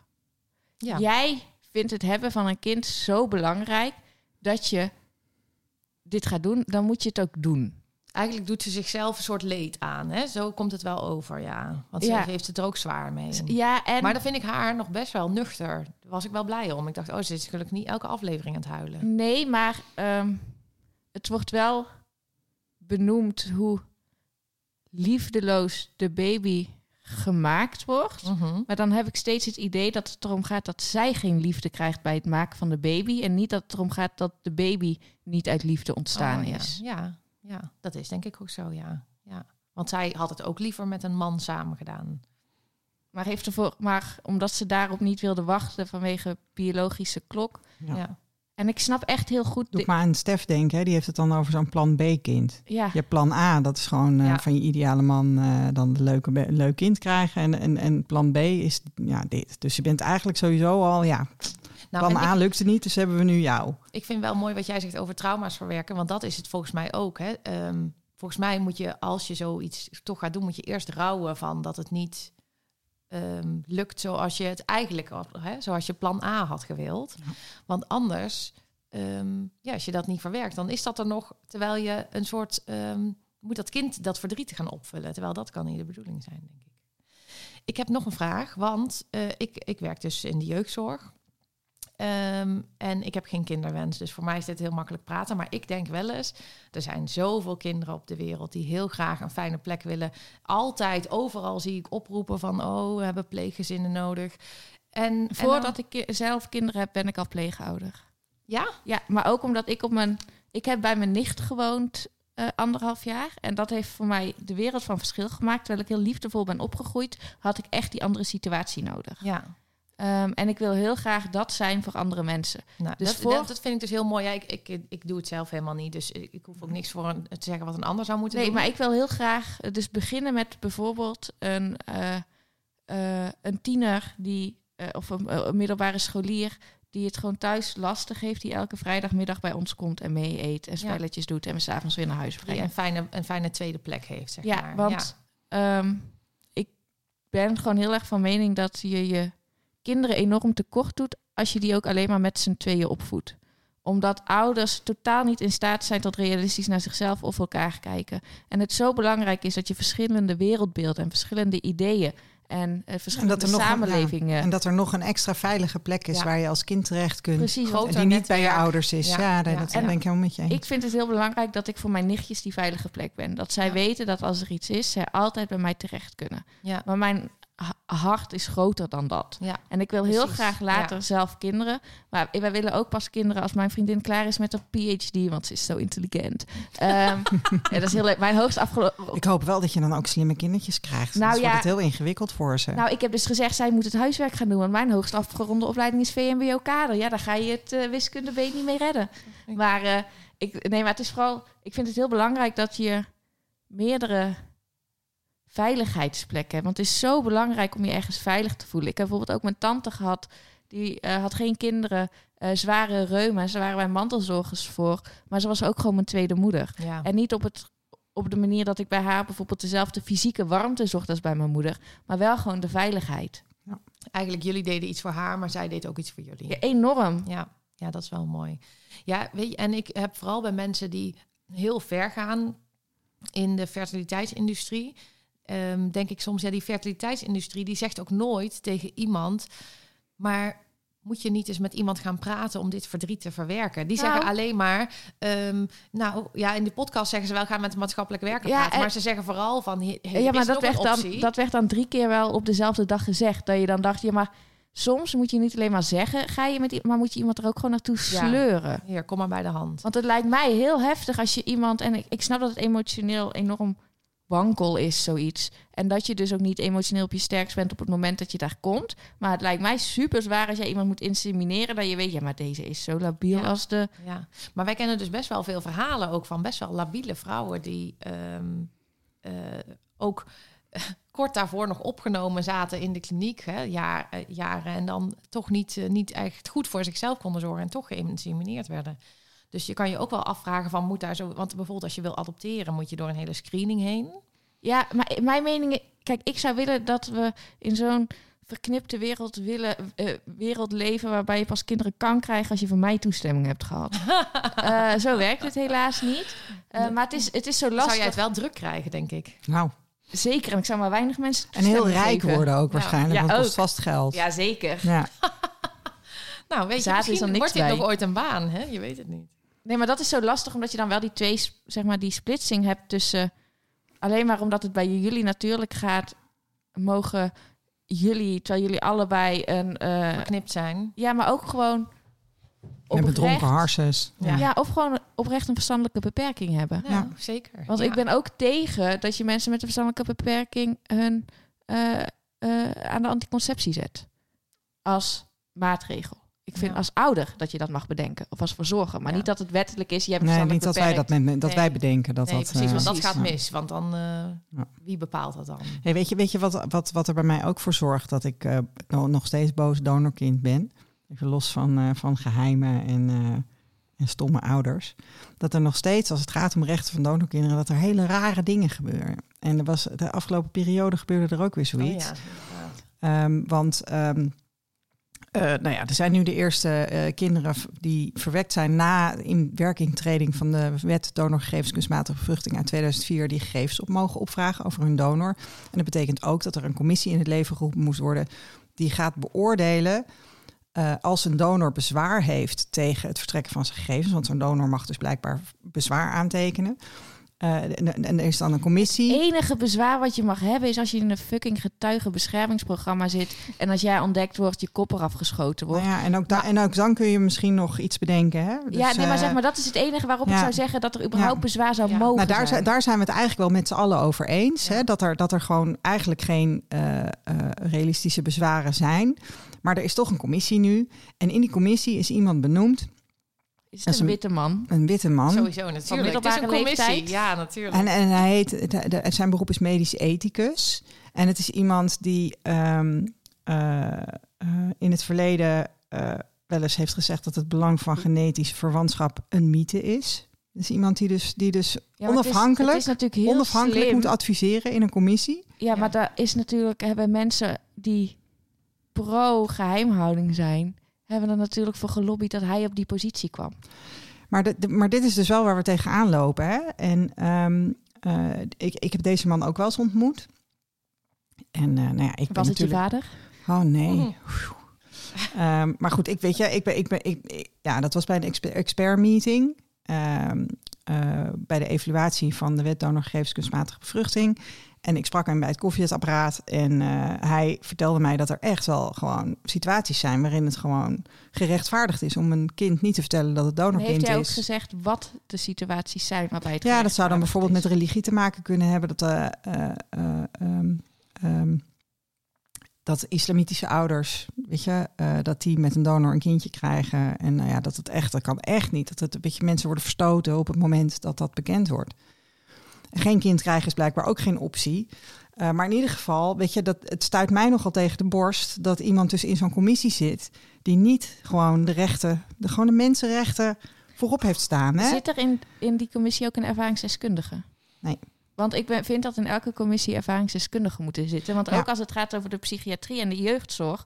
ehm, ja, ze kunnen daar in Den Haag allemaal leuke, stomme dingen bedenken. En we hebben het geluk dat we hele fijne Kamerleden hebben die zich hard maken voor sommige dingen. Bijvoorbeeld pro Lisa Westerveld. Ik hou van je. Mhm. Nijmegen, ja, dan moet Oh, je dat zou ze luisteren? zeggen. Zou ze luisteren? Nou, we sturen hem wel aan het door. Ja. precies. Maar, ehm, en dat is heel belangrijk. Maar als, jij, als er geen ervaringsdeskundigen zitten binnen een GGZ bijvoorbeeld, dan gaan ze ook ineens klokken ophangen die heel hard tikken. Ja. Het zijn Nee, maar dat, hele ja. kleine, simpele dingen. En het is, En dat is nog niet geregeld. We hebben nu na lang lobbyen voor elkaar dat bij de volgende wetswijziging, nou, die, dat, duurt al, dat duurt al een tijd, ehm, eh, dat er een donorkind in het bestuur komt van Stichting Donorgegevens Kunstmatige Bevruchting. Dat is de instantie die zeg maar, de gegevensverstrekking moet organiseren. En in het verleden zaten in het bestuur eigenlijk alleen maar artsen. Nou, het is natuurlijk heel gek dat, dan, dat een dokter, een dokter bepaalt of jij eh, eh, je, je, je maar die staan dan sowieso. vader mag leren kennen, hè? Ja, maar ik vind gewoon, ik ben je je echt familie mag kennen. Als jij. Ik, ik vind dat jij uit je uiterlijke macht ontzet moet worden als jij vindt dat jouw kind niet zijn vader mag ontmoeten. Tenzij zijn. En ook al is zijn vader trouwens een moordenaar en een verkrachter, dan wel in Maar de dan gevangenis ontmoeten. Ja, ontmoeten, precies. ja. Precies. Maar ik vind. Het is zo belangrijk. Ja, ik, Maar snap je dus die, bo- die boosheid? Weet je, dat er mij- gewoon, er is gewoon onrecht, nog steeds. Maar Ja. er zijn bij mij weinig dingen zo belangrijk als mijn ouders. En terwijl ik ook gewoon een, een lastige jeugd heb gehad op punten. En ik ook echt heel erg mijn best heb gedaan om het tegen ze af te zetten. Ze hebben het alleen nooit gemerkt. Nee, maar kijk, Eh, voor bijna iedereen zijn zijn ouders. Dat Precies, zijn want die zijn gewoon, ja, ik noem het altijd eh, eh, liefdevolle verwaarlozing, hun opvoedstijl. Oké. Ehm, dus het maakt niet uit dat ik onvoldoendes haalde als ik maar gelukkig was. oh ja. Ehm, maar gewoon. ehm, maar ook het verdriet wat ik heb om de dood van mijn broer. Dat wil je ook met mensen kunnen delen. En ik vind het zo belangrijk dat ik nog dingen van hem herken in mijn ouders of in mijn zussen. Mhm. En dat je. ehm, nou, ik Ja. ben ook zo streng op, maar dat komt gewoon dat puur vanwege genen. En voor mij genen ook gewoon een pijnlijk onderwerp is, omdat mensen doen alsof autisme geen genen is, maar alsof autisme slechte Ja. opvoeding of Oh, gebrek ja. aan liefde Oh, is. maar daar hebben we in de, in de wereld van de donorconceptie ook wel voorbeelden van. Ik weet niet of je het zaad van karbaat hebt gezien. ja, ja. De derde aflevering met, eh, met Louis. Ja, Ik ben, ik ben, mijn grote zoekvriend eh, Ivo Even is een kind van hem. Louis is niet mijn broer Louis. Nee, Oh, die nee. heet ook Louis. Nee. Ja, die heet L-O-W-I-E. Ik denk Oh. even dit uit de wereld helpen. Nee, ik dit heb is geen, eh, L-O-U-I-S. Ja. En eh, eh, eh, hij was eh, van donor bij Karbaat. En heeft eh, niet, niet alleen bij Karbaat, hij heeft zich in meerdere klinieken heeft hij zich veelvuldig voortgeplant. En ehm, eh, dat is een autistische man. En eh, heel veel van die kinderen, die hebben een kleiner of groter tikkie van die molen, zeg maar. Weet je, ik weet even niet hoe ik het nou het beste kan noemen. Ehm, Ja, nu ga je weer gecanceld worden. hoor. Ja. Ja, jeetje. Heel En, gesprek voor niks. Ja. Nee, maar goed, Nee, maar weet goed, je, dat, is natuurlijk heel ja. bijzonder. Want dit, dit was voor hem de manier om zich voor te planten. Omdat het hem dus, hem lukte het niet. Hè, wat, jou, wat jou wel lukt, om een relatie aan te gaan. En dat vind ik zo pijnlijk, omdat eh, vroeg diagnosticering is heel belangrijk. Als jij niet vroeg gediagnosticeerd wordt. Ik ben op mijn achttiende gediagnosticeerd. Mijn broer en zus toen ze zes en acht waren. Nou is mijn broer het semi-succesverhaal, maar mijn zus is echt een succesverhaal. Want die heeft nu geen enkele begeleiding meer nodig. Die functioneert echt supergoed. Je, aan haar merk je oprecht niet dat zij autisme heeft, behalve als je de zus bent. En je dat irritant vindt omdat het je zus is. Ehm, maar er zijn heel veel dingen die ik pas veel later heb geleerd of nog Ja. steeds aan het leren ben, omdat ik die handvaten nooit heb gehad. Mhm. En, als, en bij dingen als autisme of ADHD wordt vaak ook gewoon gezien als dat je een vervelend kind bent. Ja, Want druk en vervelend en jij lastig. gaat, jij gaat woest worden en huilen omdat een mes en vork verkeerd om liggen. Mhm. Ehm, en da- dan wordt alles gegooid op persoonlijkheid van het kind. En dan zul je ook nog eens zien als het bekende, als het zeg maar, het kind weet dat hij een donor is, dan komt het ook nog van de donorvader af. Ja. Alle negatieve eigenschappen worden op de donor. Dat hoorde je ook in die ene podcast dat ze bij mensen waren ehm, die.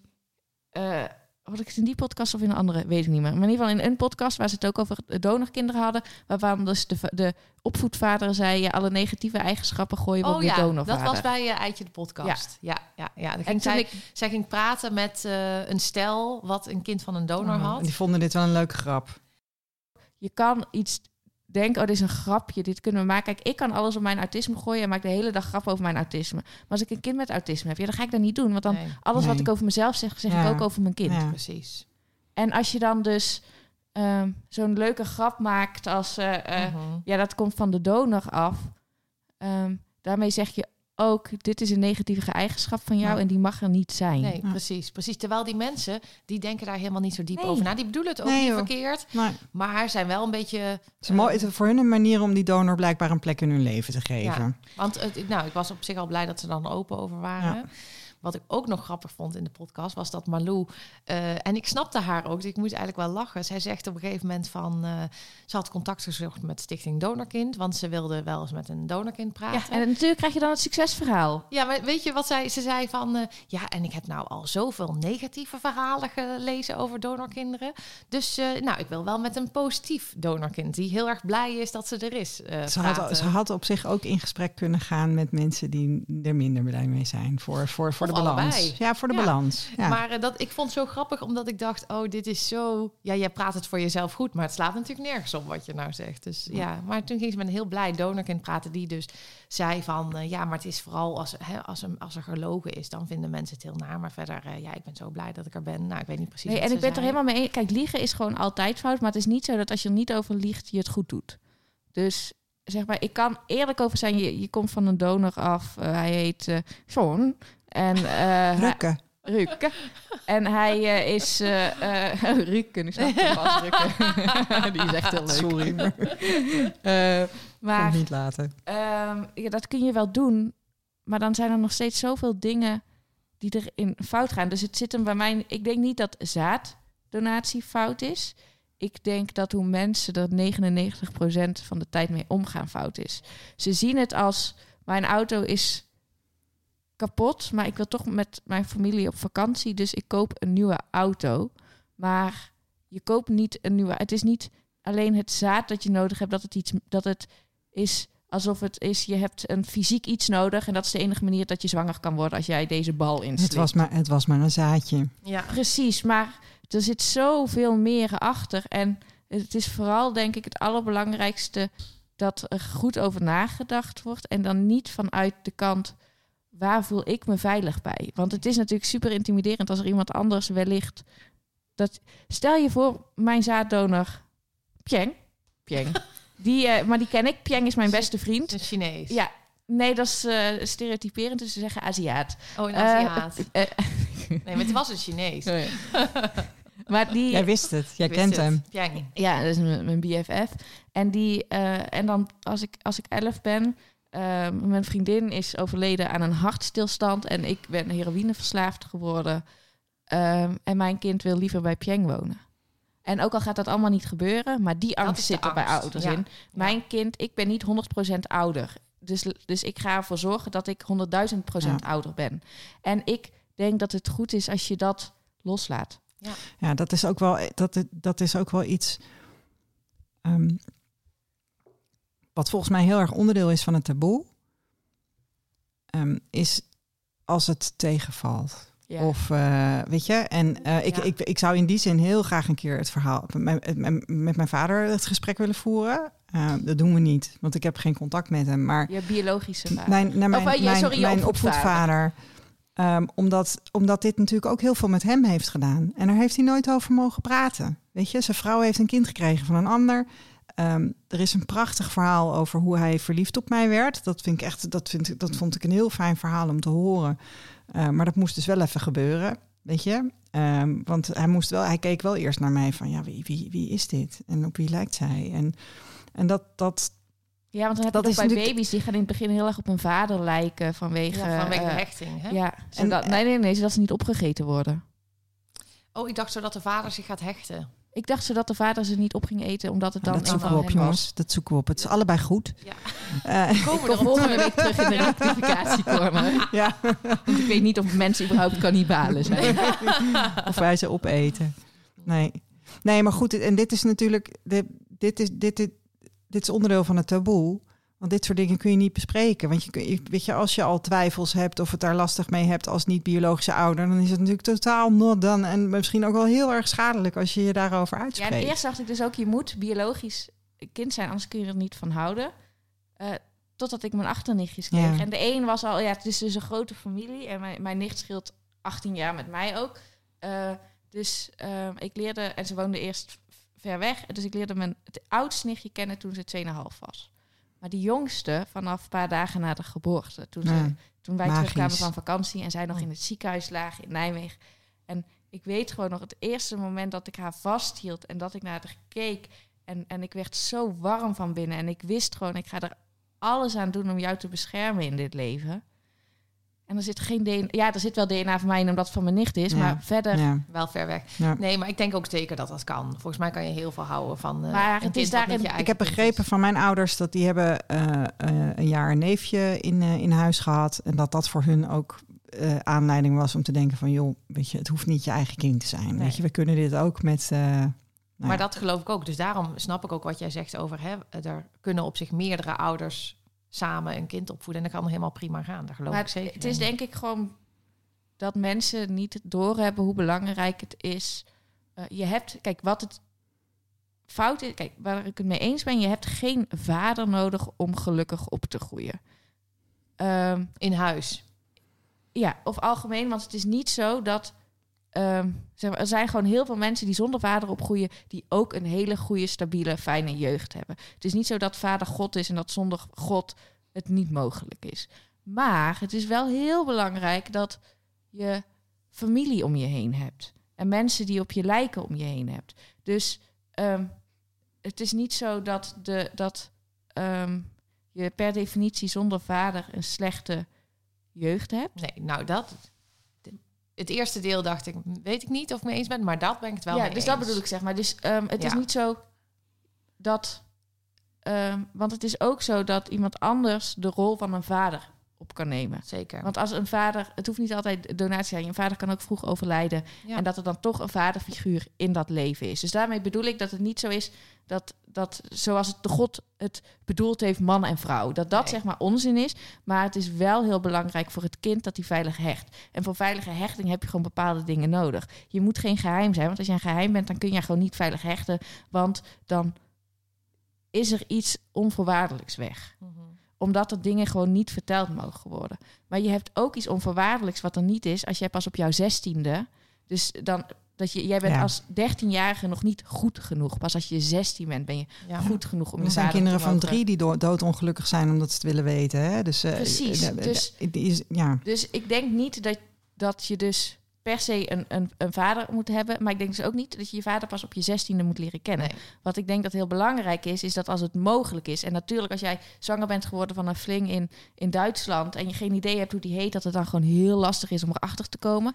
Maar als jij kiest voor Ja, dan, zaadcel... dan, dan, dan kunnen wij helpen zoeken hè, met DNA. Precies. Ja, Ja, maar als dat is kiest- misschien wel jouw achterneef. En als jij dan een testje doet... Dan, Precies, maar het is wel zo dat als, je- als jij ervoor kiest om een kind op de wereld te zetten, maakt niet uit op welke manier, dan moet jij voor al die verantwoordelijkheden moet jij dragen en al die risico's moet jij bedenken. En dan moet je bedenken wat is het belangrijkst voor een kind. En we weten gewoon dat van, ook van adoptiekinderen, daar, nu is er een grote ban op eh intersectionele of interculturele en interlandelijke adoptie. Je mag niemand uit China of, of, of Afrika meer halen. Omdat het is gebleken, los van dat daar gewoon hele grimmige praktijken waren, ook de schade die het kind heeft. Ja, en hoe belangrijk... Dat je iemand gewoon cultureel ontwortelt. Ja. Precies. Ehm, en, maar ik denk dat dat dus met een vader net zo is. Die wordt, je wordt ontworteld als je daar niet... Dus ik denk... kennis van hebt. Je moet gewoon de kennis hebben, het Ja. beeld. Dat je En- weet hoe die eruit ziet, hoe die loopt, hoe die praat. En dan zeggen mensen dat het heel Dat hij lastig stomme grapjes maakt. Maar het is ook gewoon heel lastig. Ja, natuurlijk is het als, als niet eh man en vrouw extra... of niet man en vrouw met werkende zaadcel en eh, eicel dingen lastig om een kind te krijgen. Maar dat betekent niet dat jij er recht op hebt. Dus het betekent niet dat we over de rechten van het kind moeten stappen... om ervoor te zorgen dat jij ouder kunt worden. Dus ik vind dat de zaadbanken weg moeten. Ook Nederlandse zaadbanken vind ik dat weg moeten. Ik vind dat de enige manier waarop jij een kind mag krijgen... is dat jij iemand ontmoet en daarmee besluit een kind te nemen. Of dat het op een relatiemanier is of op een platonische manier. Of dat het een lesbisch stel is zoals wij en dan een kind willen. Maar ik vind dat Je de basis Ja. moet zijn... ik wil met jou een kind. Ja, dat en er de basis is. moet Ja. niet zijn... ik wil een kind en jij komt het makkelijkste uit. Maar jij gaat dus ook aan die... En ik wil geen Die- bemoeienis, want dat is ook, hè, dat hoor je best wel geregeld. Ja. Van mensen die dus met, met een donor een kind krijgen. Omdat ze zeggen van ja, maar ik wil, ik wil geen bemoeienis. Ja, maar... je- maar Het is wel de vader van je kind, hè? Maar eh, dat zegt die Malou ook in eh Eitje de podcast. Maar ik denk dus, Jos, jij gaat een donorvader kiezen die je lekker vindt ruiken. Sowieso. Dus ik mag geen corona krijgen. Heb je al iemand op het oog eigenlijk? Nou, nou, vroeger dacht ik mijn broer. Maar dat was gewoon dat ik dan dacht, dan wilde ik zelf niet baren. En ik dacht, dat is makkelijk. Maar ja, hij ging dood. Ik was daarvoor nog hetero, bleek toen lesbisch te zijn. Ja, was een fase. En toen... ehm, eh, dus ik heb nu wel dat mijn vriendin en ik, als wij op een terras zitten... Ja, wij zitten wel mannen te scannen. Ik wil gewoon, zolang als ik Toch leef... grappig. En is het dan een viking? Of, eh, Nou, eh, nou mijn, mijn type is niet helemaal Neder van Nederlandse Het, is altijd een, een Nederlandse vader of moeder en nog iets erbij. iets, iets, Krullen. iets getints of iets... Ja. eh, En dat mag ook absoluut niet. Maar ik ga natuurlijk niet een, eh, een- dat ik denk ik ga een Marokkaans kind opvoeden, want ik kan niks van die cultuur meegeven. En ik vind het ook belangrijk. Dat je maar zelf van die mooie meekrijgt. amandelvormige bruine ogen. Ja. Ja, precies. Daar willen we allemaal wel een kind Maar- van. Ja, dus weet je, mijn, mijn, de, eh, mijn schoonzusje, dus de het zusje van mijn vriendin, die heeft prachtige krullen. Dat ik denk, ja, Ja. Dat wil ik erin. Ja, en, ja. en gewoon, maar dat je dan op straat denkt, denk ik, ja, dit wil ik, Ja. dit wil ik en dit wil ik. Maar Ja. dit is fantasie, hè? dat mag. Precies. Ja. Maar, dat, Lekker fantaseren inderdaad. maar ik vind het gewoon heel belangrijk dat ehm, mijn kind geen geheim is. Dat mijn kind weet waar hij of zij vandaan komt. En dat mijn kind mag houden van wie die houdt. En het is niet zo dat hij meer van mij moet houden omdat ik de luiers verschoon. En omdat ik ervoor gekozen heb dat die op de wereld... Die ander heeft er ook voor gekozen dat die Ja. op de wereld komt. En dat is ook het leuke hè, van twee ouders hebben. Dat je bij allebei iets anders krijgt. Doe- Als het goed is, vul je elkaar aan. En, en een derde ouder vult dus ook weer iets aan. Ja, tuurlijk. Jullie Ja. brengt ook iets. Maar dat, dat kan ook voor die aardige tante aan de overkant van de Ja. straat gelden. Of een lieve oma. Of eh, Ja. Ja, en ik een denk leuke dus niet vriendin. dat de vader per se een vaderrol hoeft te hebben. Want ik snap ook dat er mensen zijn die het gewoon niet fijn vinden dat hij een papa noemt of zo. ja, dat vind ik echt bullshit. Nou, nou die kan ik. Sorry, Jos. Nee, die kan ik, die kan ik begrijpen als het gaat om een, een niet bekende donor. Dat je dan denkt dat je het lastig vindt, maar dan heb je het hele systeem verkeerd begrepen. Dus ik snap dat je het lastig vindt als Ja. een kind het zegt, maar dat betekent niet dat het zo hoort. Dus ik wil dat mijn kind een, een papa heeft, maar het maakt mij niet uit of dat mijn kind zijn papa papa noemt Nee. of Piet of Björk. Precies, als hij dat maar zelf mag. Maar als hij dat zelf maar mag bepalen. Ja, Die doneert dan niet meer. Nee. Nee. hey jongens, eh, wat vinden jullie ervan om het eens af te ronden? Is er, zijn er nog prangende dingen die gedeeld moeten worden? Moeten we nog iets kwijt, Jos? Denk je nou, ik wil een kind met Jos Dekker? Nee. Zo, Ga je dan is nou dat is het onze- ideale podium natuurlijk. Ja, onze podcast gebruiken om een oproepje te doen. Dat leek me wel hilarisch. Dat De een brutaliteit. Ik komen. flikker ook echt van mijn stoel hoor. Dus eh, het is zeker hilarisch. Eh, nee, Ja. dat, dat was absoluut. Ik wil geen verzoeken. Oké, goed zo. Want ik knip hem er ook uit. Nee, nee, nee, nee, nee, nee, de grap moet je erin Nee, laten dat zitten. vind ik ook. De rap die blijft erin. Maar als je een Als ik hem echt had gemeend, dan had je hem eruit had ik hem nee, er ja. zeker uit. nee, dat is helemaal goed. Kijk, dat vind ik Dat is de macht van de monteerder. Als mijn hilariteit maar blijft bestaan. Ja, ja, heel goed. Die blijft gewoon. Nou, daar hebben we de hele aflevering van mogen genieten. Esther? Ja, dat, Ja? ja? ja, ik, eh, we, gingen volgens mij max een uur. Zijn we iets overheen? We gingen proberen hem iets overheen. korter te maken, Oh ja. Jos. Ja, Dat is nee. niet gelukt. Nee, maar die memo heb ik ook niet meegekregen van het begin. nee. En jij stelde je in op anderhalf uur natuurlijk. Precies. Ja, nee, dan doen we dat de volgende keer. Met Stef lukt ook Doen we weer een keer. poging, ja. Volgende keer is de gast eh, Stef Rijmakers. Die is ehm, voorzitter van de Belgische Stichting Donorkind. En eh, zat met ons samen in de Donor Detective. Ja, het heet Donorkinderen VZW. Ja, inderdaad. Allee. Mocht je Ja, ik wou net zeggen. VZW is dan wel meteen met zo'n accent, hè? Ja, Ja. dat, hoort mag ook niet. Zo Nee, fout zijn Nee, we. die mag wel. Want Stef komt zelf ook met dat accent eh, vertellen. Dus dat is hartstikke leuk. Ehm, dan gaan wij nog bellen met de bekende donorkinderenlijn. Want we hebben hem weer omgegooid. We hebben er een 3.0 versie van gemaakt. Want eh, we willen toch heel graag bekende Nederlanders spreken over donorconceptie in het algemeen. En dan gaan we gewoon aan iedereen vragen of ze dan toevallig ook donor zijn of, of ouder van een donorkind of, eh, of donorkind. Ehm, dus, dus dat gaan jullie ook over een week of twee cadeau van ons krijgen. De bekende donorkinderenlijn, die doen we voortaan apart. Nou, vond je dit nou een leuke aflevering? Deel hem dan vooral. Geef ons sterretjes, rate ons.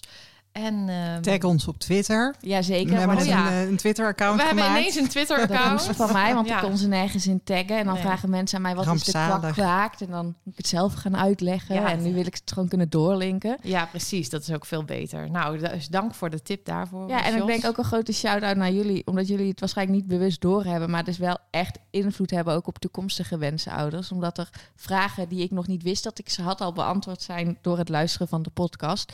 En ik denk dat er zo in ieder geval wat bewuster, hoop ik, over nagedacht gaat worden. Ja, Dat is fijn om te horen, Jos. dat is echt Dankjewel. heel fijn. Zeker. Die nemen we, steken we in onze zak. We gaan nog even door. Nou, inderdaad. We gaan zeker nog een tijdje door. We hebben er nog geen genoeg van. Nou, de, de, onze tune, die is van eh, Speak, eh, of die heet Speak Easy, is van Shane Ivers en vind je op www.silvermansound.com. En eh, dan eh, danken wij voor het luisteren en tot de volgende keer. Dankjewel, Jos. Dankjewel. Jullie bedankt. Ja, cool.